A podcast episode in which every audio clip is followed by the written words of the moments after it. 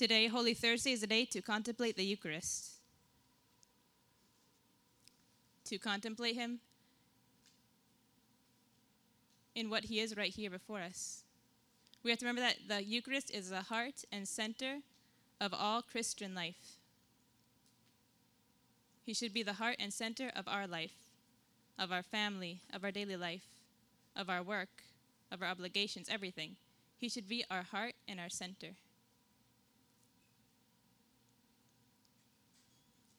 This retreat is a time to set aside everything and to be here with Him for a couple days, to contemplate Him also in His passion, in the greatest work that He's done for us, to give His life for us, to give us salvation, to give us eternal life. To contemplate this and just to be here with Him, right? And to ask Him, What is it that you want of me? On this day, we remember the day that he gave us the sacrament of love. In the account of the Last Supper, he said to his apostles, I have ardently desired to eat this Passover with you. It's something that he has ardently desired. Because that was the day that he knew that he was going to give them his body and his blood. And today he says the same thing to us I have ardently desired to be with you today. He desires ardently to be with us, to be in our hearts. Today, to be with Him, to accompany Him, and to remember the mysteries of His extreme love that He shows and still shows for us today. Mother Teresa said, When you look at, at a crucifix, you think of how much He loved you to die for you. And then at that time. But when you look at Jesus in the Eucharist, you think of how much He loves you now that he continues to wait for you every day in the sacrament. We find in the Eucharist, we find the sacred heart of Jesus. Right? The Eucharist is his heart, is his heart of Jesus. It's beating with love for us. In the Eucharistic miracle of, of Lanciano, Italy, there's hundreds of miracles in the Eucharist that the Lord, Lord gives us to show us that he really is there. To show maybe people who don't believe that it really is his body and his blood. Even if it looks like a piece of bread, it's not. And like I said, there's hundreds of miracles. There's one in Lanciano, Italy, that there was a monk in a while ago that he was celebrating mass, and at the moment of the consecration, he had doubts. He said, "Is it really possible that I, who's just a person, a man, that I am really consecrating the this bread and wine into the body and blood of Jesus?" And as he had that doubt, the Lord gave him the grace to see that it was really him. And he saw the bread and wine transform really into flesh, visible flesh, and visible blood. And they later did studies on that. And it still there today. If you go there, you still see it in the form of flesh and blood. And they've done studies on that, and they've seen that it is the blood is from a living heart. This miracle was probably in the, I think it was more, well, more than 1,000 years ago. And it, after more than 1,000 years, it's still from a living heart. That in itself is a miracle. And there's many other miracles that also show that that they've done studies and they see that it's from a heart. So many times the Lord wants us to show us this that He is there. In the Eucharist, His heart is there, it's beating for us. There are some people that have seen, have claimed to see in the Eucharist, they have seen a heart that is beating. It's for the Lord to show us that He's there. Because sometimes, sometimes we forget. In the chapter of John 6, when Jesus first talks about how he's going to give us his body and blood as our true food and drink, he was talking to his disciples, to many people. At that time, many of his disciples at that moment left him because they said his teaching was too difficult. He suffered this abandonment because many disciples at that moment left him. They abandoned him because they said it was too difficult to understand and they left.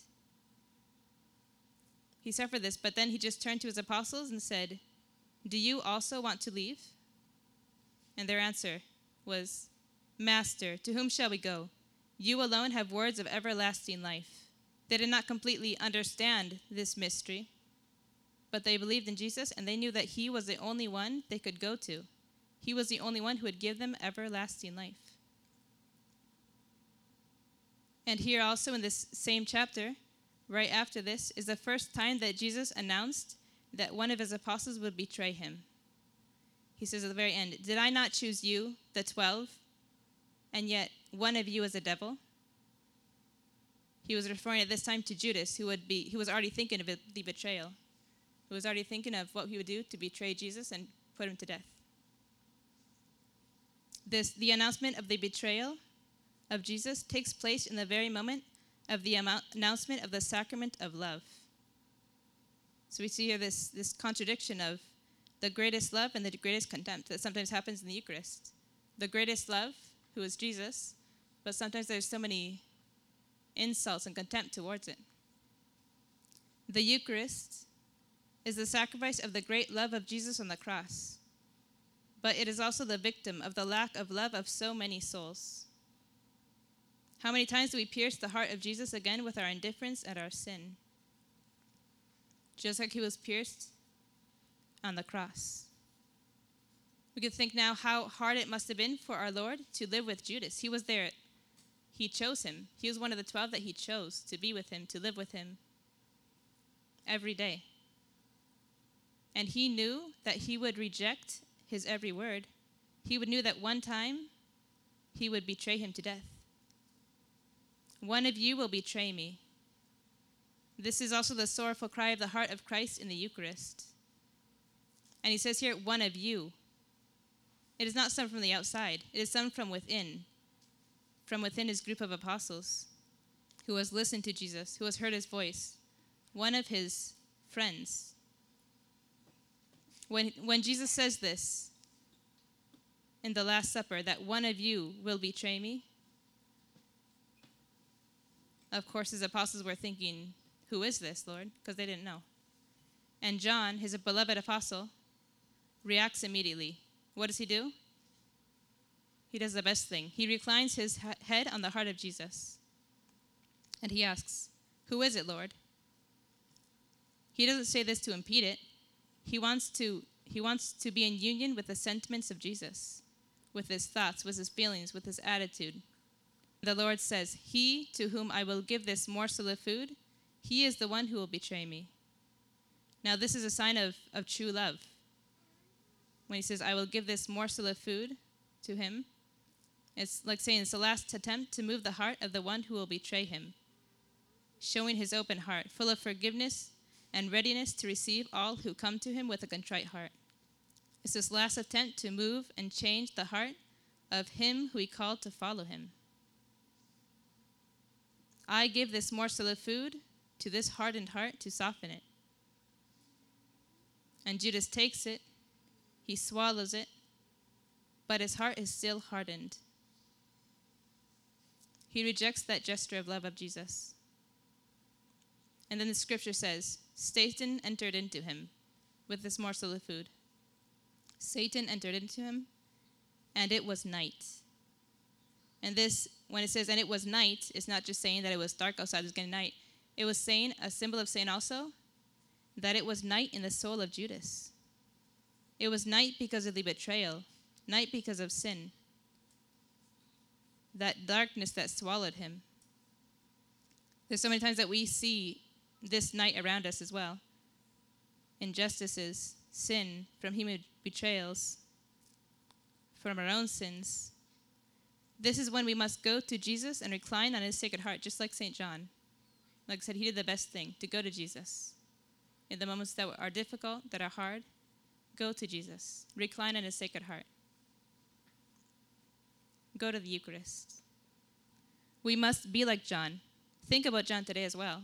And think, how can I be like him? We must contemplate Jesus like he did, doing reparation for the offenses committed against him especially those done to the Eucharist,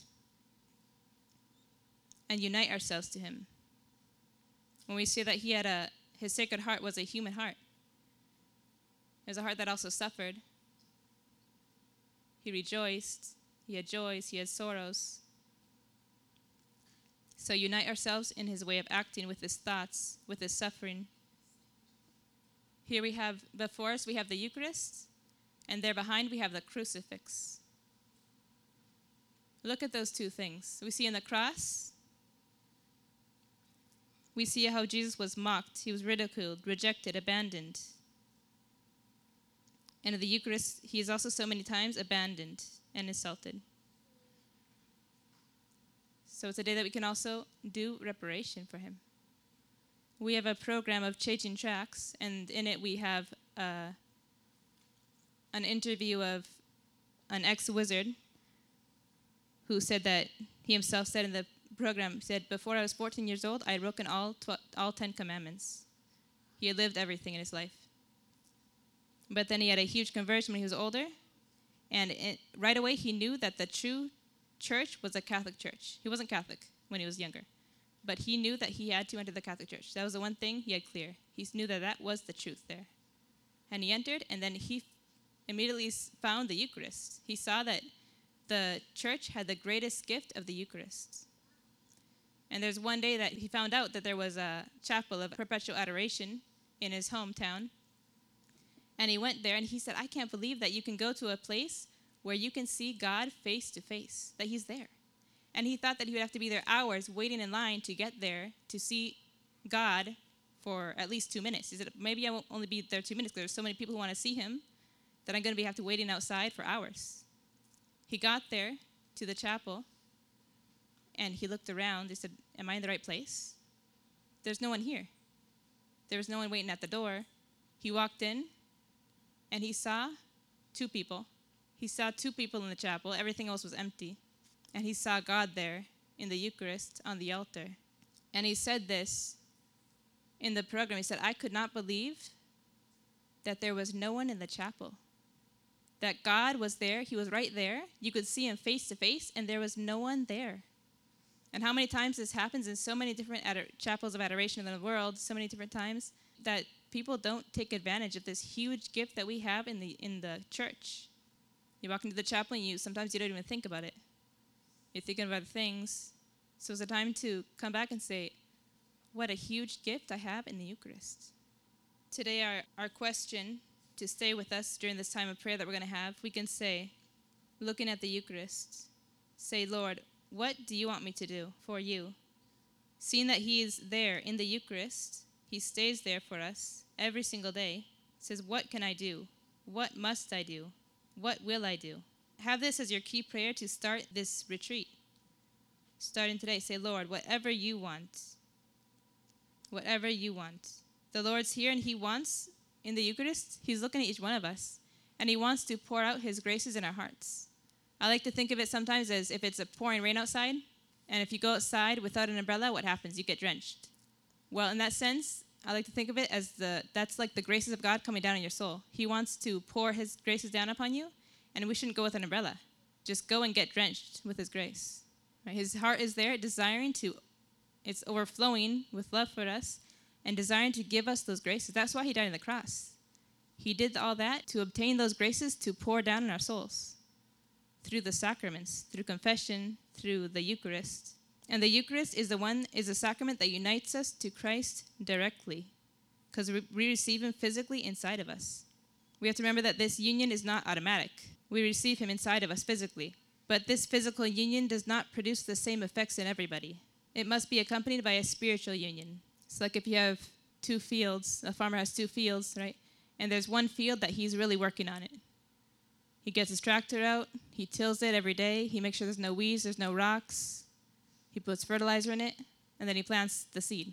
There's another field that he doesn't do anything. He just leaves the weeds grow, there's rocks in it, he tries to plant seeds. Well, of course, which field would be the one that produces more fruit? The one that he worked on more. Well, you can think of that as our soul. Which is the one that the Lord can produce more fruit in their soul when they receive from the Eucharist?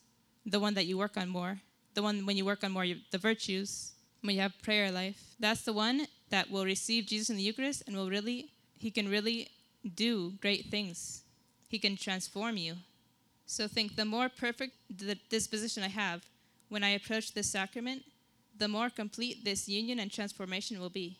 We can ask the Lord today conform my will to yours, make my heart more like yours. This is a grace that He has to give you, but ask for it. If you have here the Bible, you can also read during this time the whole chapter of John 6 when He gives us the first announcement of the Eucharist. But more than anything, just be at this time, be with Jesus, be in His presence, and think of all that we've received in the, in the talk and here in the meditation, and say, Jesus, what do you want me to do? What do you want to tell me today?